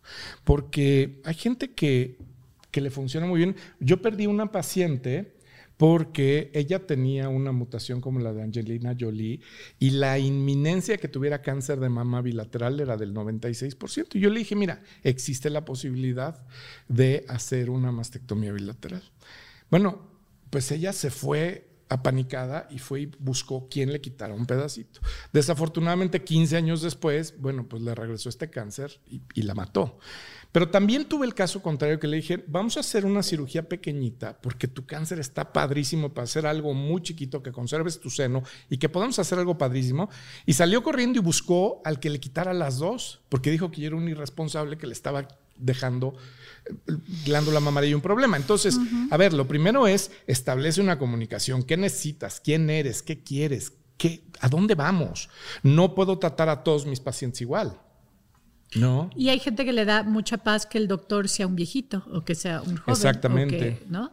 O sea, la verdad, entre hay gente que, tal cual como dices, Angelina Jolie no es un referente para cualquier, o sea, ya porque tiene cáncer de mama, todos los cánceres de mama son iguales. Correcto. ¿no? Entonces también Entonces, eso. yo creo que como paciente busca la persona que te va a dar la tranquilidad de lo que tú necesitas hacer. Pero obviamente que sea un especialista en esto, ¿no? Y ese es parte del primer paso, ¿no? De que cuando, cuando encuentras un cáncer es ponerle nombre y apellido a ese cáncer específicamente. Y tener paciencia. Las prisas en oncología, en oncología las urgencias no existen, punto. Las prisas en oncología son tu peor consejero. Entonces, a ver, tómate el tiempo para saber quién es el que se va a encargar de manejar tu salud y responsabilízate por eso. Yo una vez que tenía como a, a todos los doctores tomando el mismo camino, que era las quimios, este, operación y radios, a mí, por ejemplo, era de, bueno, ya este es el tratamiento, yo ya quiero empezar para, em, para arrancar el- la carrera, porque si no ves la montaña y dices, híjole, está súper alta, necesitamos ya arrancar para que se haga más cercana a la cima, ¿no? Y sobre todo tener certidumbre. Porque lo que mata no es el cáncer, ¿eh? lo que mata es la incertidumbre. Lo que mata es no saber qué va a pasar. Cuando, cuando les proponemos tratamientos a los pacientes, la gran mayoría se lo imaginan muchísimo peor de lo que es. Y realmente cuando lo transitan, dicen, ah, pues no estuvo tan malo, no, no estuvo tan grave. Lo que hizo Vero de su alimentación fue lo que la hizo no tener eh, efectos secundarios de la quimioterapia. Antes de continuar con el podcast, te quiero pedir que reflexiones en algo. Todos tenemos sueños, todos queremos alcanzar nuestros sueños, pero algo imprescindible cuando queremos lograr algo nuevo y diferente es que tenemos que cambiar nuestros hábitos, tenemos que salirnos de la famosa zona de confort e intentar algo nuevo. Y hasta ahí todo va bien, suena muy emocionante, pero el problema es que en la realidad, al querer dar esos primeros pasos, el miedo nos ataca. Nuestra mente siente que en lo desconocido es donde podemos fracasar, hacer el ridículo, perder y nos da el síndrome de Lisi y si me equivoco y si hago el ridículo y si pierdo y si me va mal y te quedas en la parálisis del análisis. Y ahí es donde el miedo empieza a detenerte. Por eso, la gran diferencia entre hacer tus sueños realidad o no hacerlo realidad es aprender a manejar el miedo para que el miedo no te maneje a ti. Por eso quiero invitarte a mi masterclass gratuita que se llama Que el miedo no te detenga, donde te voy a compartir los cinco secretos que he aplicado una y otra vez en mi vida cuando el miedo quiere dominarme. La clase, repito, es gratis. Puedes registrarte aquí abajo o simplemente ir a marcoantonioregil.com diagonal miedo. Repito, marcoantonioregil.com diagonal miedo o la liga que está aquí abajo en YouTube o en las notas de las aplicaciones de podcast. Y ahora continuamos con este episodio. Y, y, qué bueno que tú lo tomes en cuenta, porque, y esto lo voy a decir con todo cuidado y con respeto y cariño, porque a mí alguna vez me llevaron, por ejemplo, de tour al St. Jude's Children's Hospital, que está en Memphis, Tennessee, ¿no? En Estados Unidos. O sea, curan a muchísimos niños de cáncer, hacen cosas increíbles, maravillosas, bendiciones y todo mi respeto. Me dan el tour y cuando llegamos a la planta baja, la comida en la planta baja del St. Jude's Domino's Pizza, este, mm. lo más sano era un Starbucks, pero todo era pura pizza, salami, tocinos, jamones. Claro, estás en Memphis, Tennessee. Yo sé que esa es la cultura, comen un montón de, carnes procesadas y quesos. Y me acuerdo que le dije a la relacionista que, que súper linda me dio el tour y me tenía impresionado con el St. Jude's.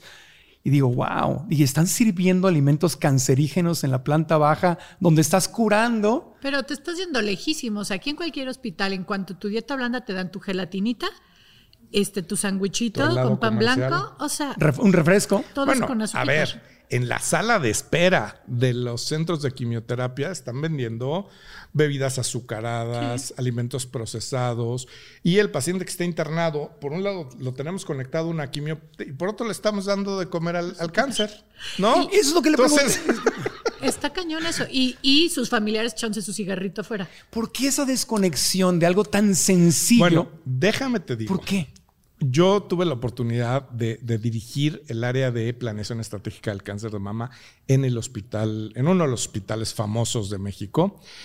Y yo hablé un día con el chef y le dije, tenemos que hacer algo diferente, tenemos que cambiar y diseñamos un menú. Y los primeros que se, quejaron, que se quejaron fueron los pacientes y los familiares. Pues sí, porque no están acostumbrados. Porque no estaban acostumbrados, porque hace falta muchísima educación antes de poder implementar una cosa. Sí, nadie les ha dicho. Y quisiera retomar esto que dijiste. O sea, la razón por la cual yo no tuve tantos efectos secundarios fue por... Por la alimentación que tuvo. No azúcares, no lácteos, no productos de origen animal, eh, mucha fibra, no procesados, no... Todas esas cosas nos están envenenando. ¿Por qué cuando éramos niños? Yo tengo 54 años. Cuando yo era niño, te entrabas por ahí que una mujer por ahí tenía cáncer de mama. en mi caso, fue una persona, mamá de un gran amigo cuando íbamos en la primaria. Hoy la mamá, la tía, la prima, la vecina está pegando por todos lados. La pregunta es, ¿la genética cambió? No. No puede cambiar una genética en 50 años. ¿Qué pasó? Estamos la viendo cambió. la primera generación de niños de 20 a 30 años con cáncer de colon. 20 años o 25 años antes de lo que lo diagnosticábamos hace 30 años. ¿Por qué? Por lo que les metíamos en las loncheras la bebida azucarada, el pastelito con azúcar, las Y el- harinas Y, procesadas. y hago el amorcito, ¿no? Estás triste, cómete la paletita porque ese azuquitar te, te hace bien. Sí, sí, sí. Entonces cambió la alimentación, cambió el estilo de vida, pues por eso estamos viendo tanto. Claro, cáncer. salchichas, tocinos, jamones, Correcto. todo procesado. Entonces, ¿no es tan ¿es hereditario el cáncer? 90 a 95% de los cánceres de mama que estamos diagnosticando no tienen un componente hereditario. Wow, 90, 95. 90, 95%. Entonces, es el, es el 5, es el estilo de vida. Es el estilo de vida. Alcohol, tabaco, tóxicos ambientales, alimentos procesados. El mío, por ejemplo, no era genético. O sea, en, mi- en el estudio genético que yo me hice, yo no tengo... Un gen mutado, un, Un gen, gen mutado. heredado. Es estilo de vida. Sí. Estilo de Sí, vida. porque tampoco fue hormonal. Y además te voy a decir una cosa, caemos en la trampa de la industria alimenticia. Vemos en la etiqueta sano, natural, orgánico y automáticamente aceptamos que lo es. Y no es cierto. Y es impresionante porque yo no me había dado cuenta y ahora que leo los empaques, todo tiene azúcar añadida. Con, con sinónimos para Ajá. disfrazarlo. Y sodio, que es la otra. Sodio. Un montón de sodio. Sal, pues. Sales. Ahora, ¿le da también a los hombres o es exclusivo cáncer de, las? Los hombres nacemos exactamente con la misma cantidad de tejido mamario que las mujeres. En la adolescencia, las hormonas femeninas hacen que se desarrolle el tejido y las hormonas masculinas impiden que se desarrolle. Pero ese tejido ahí se queda por los siglos de los siglos, por toda nuestra vida. Entonces, a los hombres también nos puede dar cáncer de mama, claro. Y a cierta edad este, hay tendencia en que a los hombres nos empiece a, a crecer este, Así es. esta área. ¿Hay más riesgo con más edad? Hay más riesgo mientras más disminuya la testosterona. Por eso es importante hacer ejercicio, llevar una alimentación adecuada, mantenerte. Pues, y de ejercicio de fuerza, ¿no? Fíjate que, te da acabas, qué bueno que preguntas eso. Acaba de salir una, una, un estudio interesantísimo que dice que los hombres arriba de los 40, el cardio, eh, pues sí te sirve, pero que lo que te sirve es la Es- fuerza. sí, sí, sí. Tienen mejor calidad de vida los hombres que después de los 40 hicieron fuerza que los que hicieron cardio. Porque ahí es donde estás ayudando a que crezca la producción de testosterona en tu cuerpo. es, así es. Que se empieza a y la disminuir. masa muscular y los huesos fuertes. Entonces todo eso es prevención. Para Todo eso mujeres. es disminución de factores de Sí, riesgo. prevención. Me dijiste, aclárame eso porque La prevención no existe. No hay manera que yo evite que una mujer le dé cáncer de mama. Puedo disminuir sus riesgos. Dieta, ejercicio, todo lo que es estilo de vida. Evitar fumar, que lo dijo Vero hace rato. Es horrible el tabaco. Yo no sé qué, qué chiste le encuentran. Bueno, el charo. alcohol también y El esas, alcohol. esas que Y todo todos bien, los ¿no? tóxicos ambientales a los que estamos expuestos. el cigarro es impresionante porque ya vienen unas etiquetas de terror con las Atroces, fotografías sí. atroces y se sigue fumando. Yo lo que siempre digo es, ¿qué quieres? ¿Hacer algo ahorita o quieres esperar a que el cáncer toque a tu puerta? ¿Cuándo lo quieres hacer? Pero ¿sabes qué? Hay una cosa bien chistosa que no tiene nada de graciosa, que es, ay, no, pues claro que no quiero que me dé cáncer. Todos, todos vamos a contestar eso siempre. Sin embargo, nuestras acciones dicen siempre lo contrario. Lo contrario. Entonces, es todos tenemos, no, sí hay que comer más sano, no hay que beber en exceso, no hay que fumar, este, voy a tener pensamientos positivos, todo, porque no quiero que me dé cáncer. Porque todo mundo piensa lo mismo que los pacientes que tuvieron que... A mí no me va a dar. A mí no me va a dar, sí. Ese es el pensamiento. Así es. Tú sí cuídate, ¿eh? Tú sí tienes un chorro de factores de riesgo. Pero yo, no, a mí no me va a pasar nada. Sí, mi abuelo fumaba y se murió Sí, a los 98. eso es. Y en mi, en mi familia no hay cáncer, así que no. A mí no Tú me va a dar. cuídate, ¿eh? Tú cuídate. Que esa es la razón por la cual justamente lo hice público, porque dije, a mí me tocó. Eh, y, eso, y así fue como lo conté. Y no está fácil pararte enfrente y decir, pues ahora me tocó a mí. Porque justo uno piensa que cuando a mí me dio hace 20 años, dije, "Ah, en esa época, a los veintitantos años, a mí no me soy eso, eres inmortal. Sí, y regresa. Fernando Landeros, presidente de Fundación Teletón. Ya van dos veces que le pega, 20 dos veces años, que los, sí, dos sí. veces que lo supera. Pero es esta parte de por qué creemos que somos inmortales. No lo sé. Necesitamos un psicólogo. Oye, y los, el, el tema eh, que hablábamos de los superalimentos. Eh, hay médicos que dicen, no, no hay nada probado por la ciencia, eh, no existe, los suplementos son una tomada de pelo. Y hay, por otro lado, hay una cantidad enorme de gente que te dice y te habla de los superalimentos y de la cúrcuma y del cacao y de la maca. Y ¿Tú en dónde te encuentras? Ah, ¿Para quién? Que esa es la cosa, ¿no? Porque sale chía superfood y todo mundo echarle chía licuado. A lo mejor a ti no te funciona, pero a mí sí. Entonces hay que ver cuáles son tus deficiencias específicas. Ah, bueno, pues tú necesitas manganeso y tú necesitas litio y tú necesitas selenio. Y el selenio lo encontramos en, ¿no? Por ejemplo, las pacientes que toman tamoxifeno por cáncer, la cúrcuma hace efecto eh, contrario antiestrogénico, perdón, estrogénico. O sea, Entonces, en español. en español es la cúrcuma evita que el- los, eh, los medicamentos que te dan hagan su función. Entonces, a las pacientes que les estamos dando ciertos medicamentos para el cáncer, no les funciona la cúrcuma. Que es interesantísimo porque entonces tú dices, ah, yo empiezo quimio, perfecto. En el Facebook dice que cúrcuma, me echo la cúrcuma y estoy disminuyendo los efectos Sí. que me van a quitar el cáncer. Claro. El, el super smoothie en YouTube, la, la- receta y a mí no me ¿Para sirve. quién? Yo creo que ¿Para los quién? suplementos son espectaculares, Pero pero, ¿para hay quién? que individualizarlos, quién? ¿no? El problema es que hoy tenemos 122 mi- millones de personas que tienen un pequeño oncólogo adentro. Entonces todo el mundo te da un gran consejo. 122 millones en México nada En más. México, Bueno, acá nada nos están más. viendo en todas partes. Exactamente, 122. Mul- multiplícalo. ¿no? El pequeño oncólogo que todo el mundo lleva adentro. Y yo que le quiero col- colgar rápido al mío. Cuando me habla, ¿cómo estás bien? ¿Qué quieres? ¿Cómo, cómo vas bien? ¿Qué necesitas? Ya, vámonos. Sí, pero, pero ustedes, bueno, en el Instituto ¿cómo se llama? México Breast Cancer, Breast Center. Breast Center, perdón, ahí, ahí usan las dos funciones, las cosas naturistas. Nosotros y- estamos haciendo un estudio padrísimo que te quito cinco pelitos de la nuca y entonces esos nos va a hablar de toda tu epigenética. ¿Qué es la epigenética? Es lo que está por encima de la genética. Tú naciste con un grupo de genes que esos no te los puedo modificar, ni yo ni nadie. Pero arriba de esos genes hay todo lo que tú haces para activar, desactivar, componer o descomponer esos genes. Eso es la alimentación, cómo duermes, a los tóxicos ambientales que estás expuesto, radiación, etcétera, etcétera. Todo eso se, se capta en un folículo piloso, en el, Wow. en el folículo. Entonces nos dice, nos toma una foto de exactamente en dónde estás en ese momento. Entonces yo te puedo decir, ah, bueno, pues tú necesitas aumentarle aquí, quitarle acá. Y entonces hacemos una terapia dirigida de suplementación y nutrición natural. ¡Qué maravilla! Padrísimo. Y además, Y- para hacer un estudio de epigenética no es nada caro. Es lo que te iba a preguntar, ¿es caro? ¿Lo cubre el no, seguro? no lo cubren los seguros, todavía nos falta muchísimo camino por andar. El seguro dicen que es seguro de, de- de salud, es un seguro de enfermedad. Sí. Nada se echa a andar si no estás Sin enfermo. ¿No? Entonces, como todas estas cosas no son parte de una enfermedad, entonces no te las cubre. Pero fíjate qué interesante porque esto de saber cómo, cómo comer y cómo suplementarte, es increíble que yo tuve que pasar por quimioterapias para darme cuenta que si no estuviera yo en quimio, estaría mejor que nunca, porque hasta este momento fue que me hice cargo de mi alimentación. Correcto. Qué regalo tan grande ¿No? y qué, qué- qué sabia tú que lo puedes ver. Pues sí, bueno, si no te carga el pintor. No lo cubre, no lo cubre el seguro, como tampoco lo cubre una, una alimentación sana. Eh, hace muchos años, un día me habla mi esposa del súper y me está diciendo, oye, quiero llevar esto, pero está muy caro. Y le dije, ¿cuánto vale? Me dijo, tanto. Dije, pues está más barato que una quimio. Yo creo que sí lo debes de comprar. Sí, porque ese es un argumento clásico. Ah, usted me, me ponen a cada rato en redes sociales. Pues usted porque es rico y sale en la tele y todo y por eso es vegano y cómo. Sale más barato ser vegano que una quimio.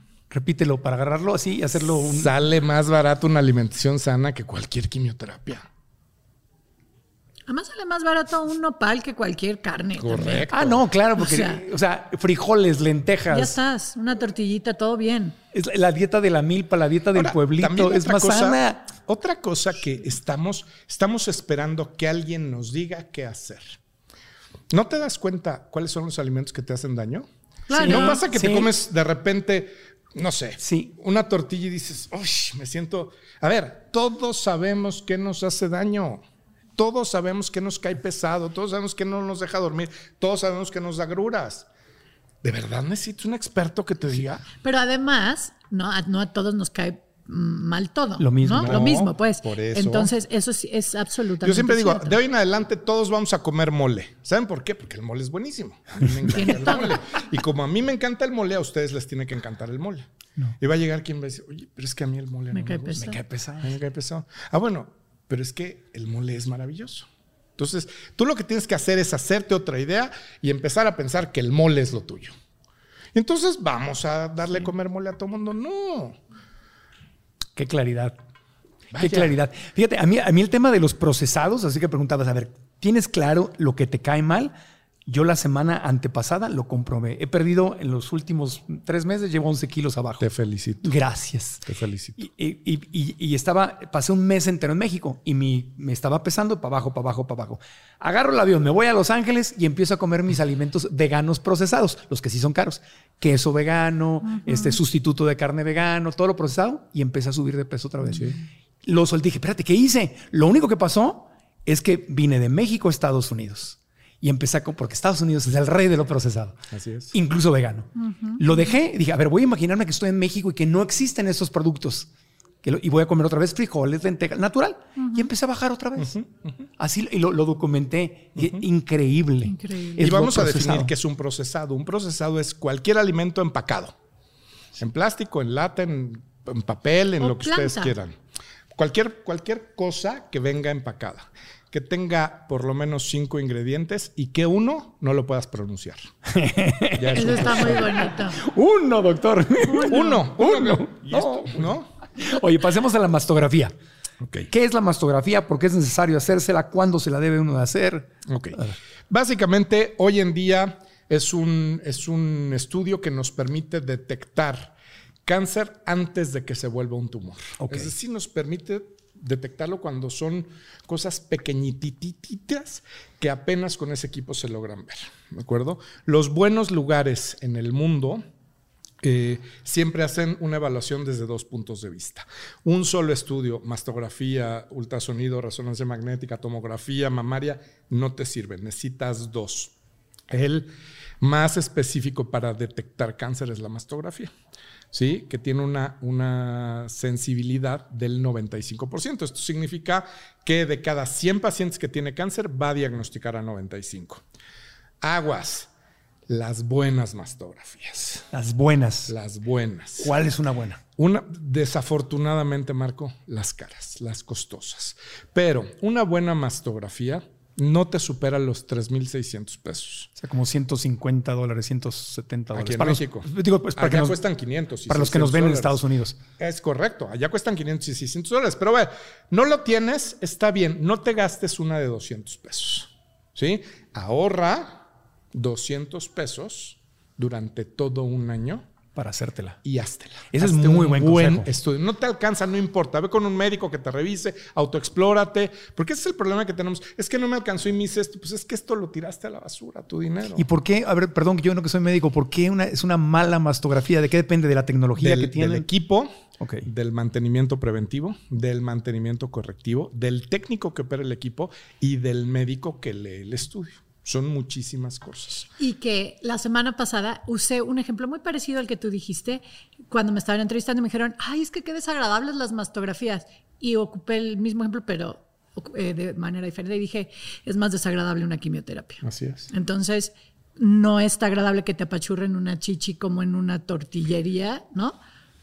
Es mucho más desagradable una Pero además hay tecnologías emergentes. Hoy tenemos una creciente corriente de mujeres que no se hacen mastografía porque dicen que les da cáncer, ¿no? Ah, caray. Sí, claro. Y cada vez tenemos más mujeres que, que dicen eso. Yo no me hago mastografía porque por la radiación me va a dar cáncer. ¿Ok? Na- nadie, nadie se preocupa de un vuelo comercial. A 33 mil pies de altura, que es la mayoría de los vuelos comerciales, la radiación que entra por las ventanas, más los equipos de telecomunicación, más los celulares y computadoras que llevan los, eh, los pasajeros, recibes exactamente la misma cantidad de radiación en tres horas que una mastografía. Es decir, que si te echas un vuelo a Londres, ¿te gusta que son nueve horas? Pues deja Londres, nada más este, México, Tijuana. México, Tijuana, son tres 15, horas. Tres horas quince. Ya sí. recibiste la radiación de una sin mastografía. fines, sin fines de salud. Sin fines, fines de, salud. de salud. O sea que yo me hago como cuatro mastografías a la semana. Estoy sacando cuenta. Correcto, correcto. No, no, pero nunca he visto una paciente que por una mastografía le dé un cáncer. No, claro. Entonces, esto es una. Pero si estás en esa corriente, estás en contra, hay tecnologías emergentes. es que las teorías de la conspiración y los grupos No, whatsapperos bueno, olvídate. Andan, pero bueno. Olvídate. Y las tías de piolines. Sí, las, las tías Piolín. de, de Facebook, exactamente. Entonces, sí, hazte mastografía. Si no estás de acuerdo con la mastografía, hazte un ultrasonido, hazte una resonancia magnética, hazte una tomografía mamaria por electroimpedancia. Hazte algo. Puede- Hazte o algo. sea, puedo, eh, no me quiero hacer una mastografía. Es bastante cercano eh, eh, este, para, para fines de investigación un ultrasonido. No, el ultrasonido no suple a la mastografía. Eh, el ultrasonido nos da información diferente, aunque muchos cánceres se pueden diagnosticar por ultrasonido. Muy bien. Pero siempre dos estudios, ¿no? Siempre hacerte dos. Dos mastografías No, o dos, no, dos dos, estudios distintos, diferentes. como la resonancia magnética, la Como mastografía. la tomografía mamaria por electroimpedancia. Ahora, y si no hay dinero y si el seguro no me lo cubre, así como hacemos cooperacha para la quinceañera, Así es, así es. para la fiesta, para Así la graduación. para- Ve al médico, explórate, espérate y guardas 200 pesitos cada mes. Sí. 200 pesitos cada mes. O dile a tu familia, o sea, dile, oye, este, pues, vamos, eh, me quiero hacer una mastografía, eh, ayúdenme. Correcto. Ayúdenme, denme mi regalo, esto me lo vas a entender muy bien. No es lo mismo un bocho que un Mercedes. Sí, claro, la No tecnología. jalan igual. La tecnología es otra. Si pones a correr un bocho y un Mercedes, Ya. pues, Oye, y una vez que, eh, que ya se detectó el cáncer, ¿cuáles, cuáles son las, las recomendaciones? Número uno, paciencia y calma. Tómate el tiempo que necesites para saber quién se va a encargar de tu caso. Y número dos, infórmate y participa. Infórmate. porque- Cada caso es particular, cada caso es diferente. Lo que le sirve a una mujer no le sirve a otra. Entonces, define qué es lo que necesitas, qué es lo que quieres para tú vivir en salud. Un aplauso para el doctor Gerardo Caserena, por favor.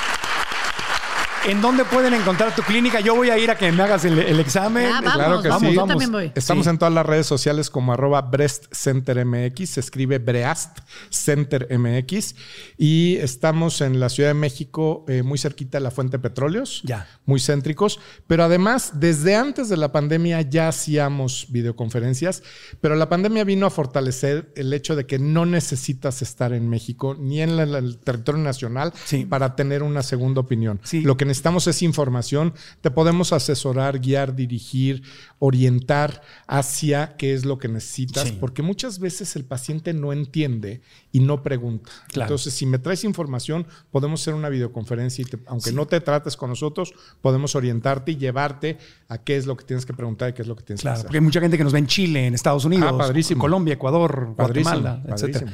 Entonces ahí, ahí es donde te podemos encontrar. Ponemos la red social aquí en, en la pantalla. Sí, y en, la- en Facebook, en eh, Instagram, en TikTok y en YouTube. Ah, ¿Eres tiktokero? ¿A poco le bailas? Real, No. ¿A bueno. poco le bailas ahí? No, ¿Por nadie me no? quiere ver bailar, te lo prometo.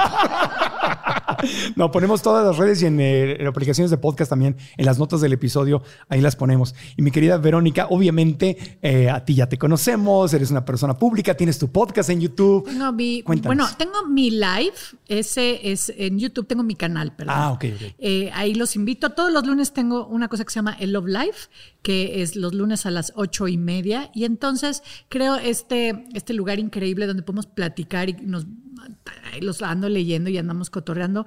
Todos los lunes de octubre, todo el dinero que entra a ese chat va directo a donación también para, para diagnóstico y tratamientos. Bien. Y mm, este, bueno, y ese lleva más de dos años, Ocho y media de la mañana. ocho y media de la noche. De la noche, sí. Ajá. Este, tengo un podcast también que se llama Bravas, pero bueno, eh, lo que a mí me gusta muchísimo es estar en contacto con, con la gente.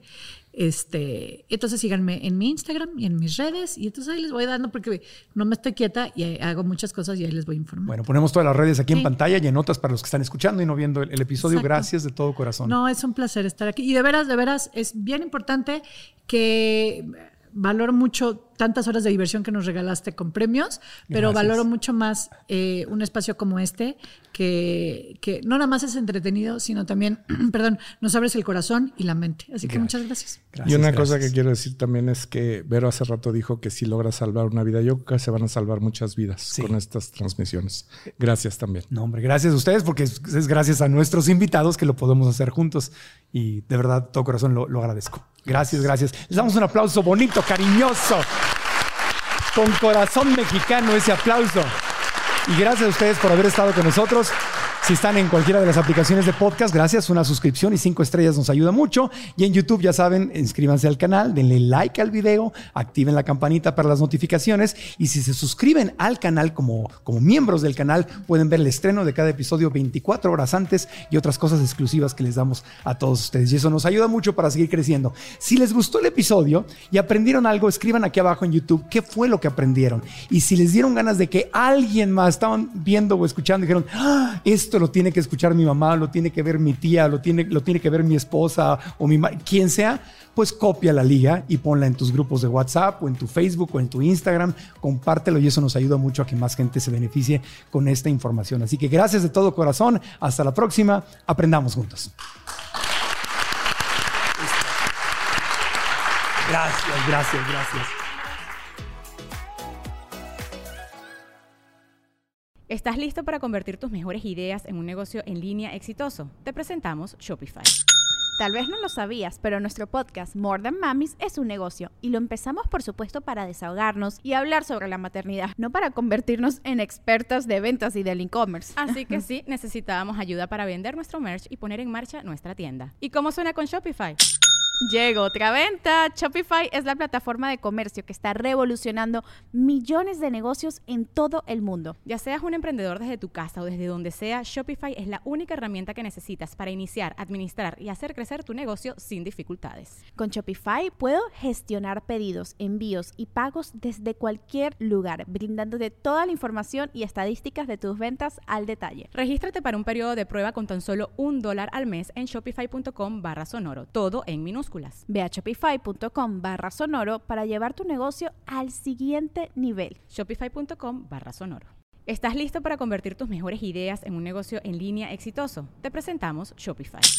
Tal vez no lo sabías, pero nuestro podcast More Than Mamis es un negocio y lo empezamos por supuesto para desahogarnos y hablar sobre la maternidad, no para convertirnos en expertas de ventas y del e-commerce. Así que sí, necesitábamos ayuda para vender nuestro merch y poner en marcha nuestra tienda. ¿Y cómo suena con Shopify?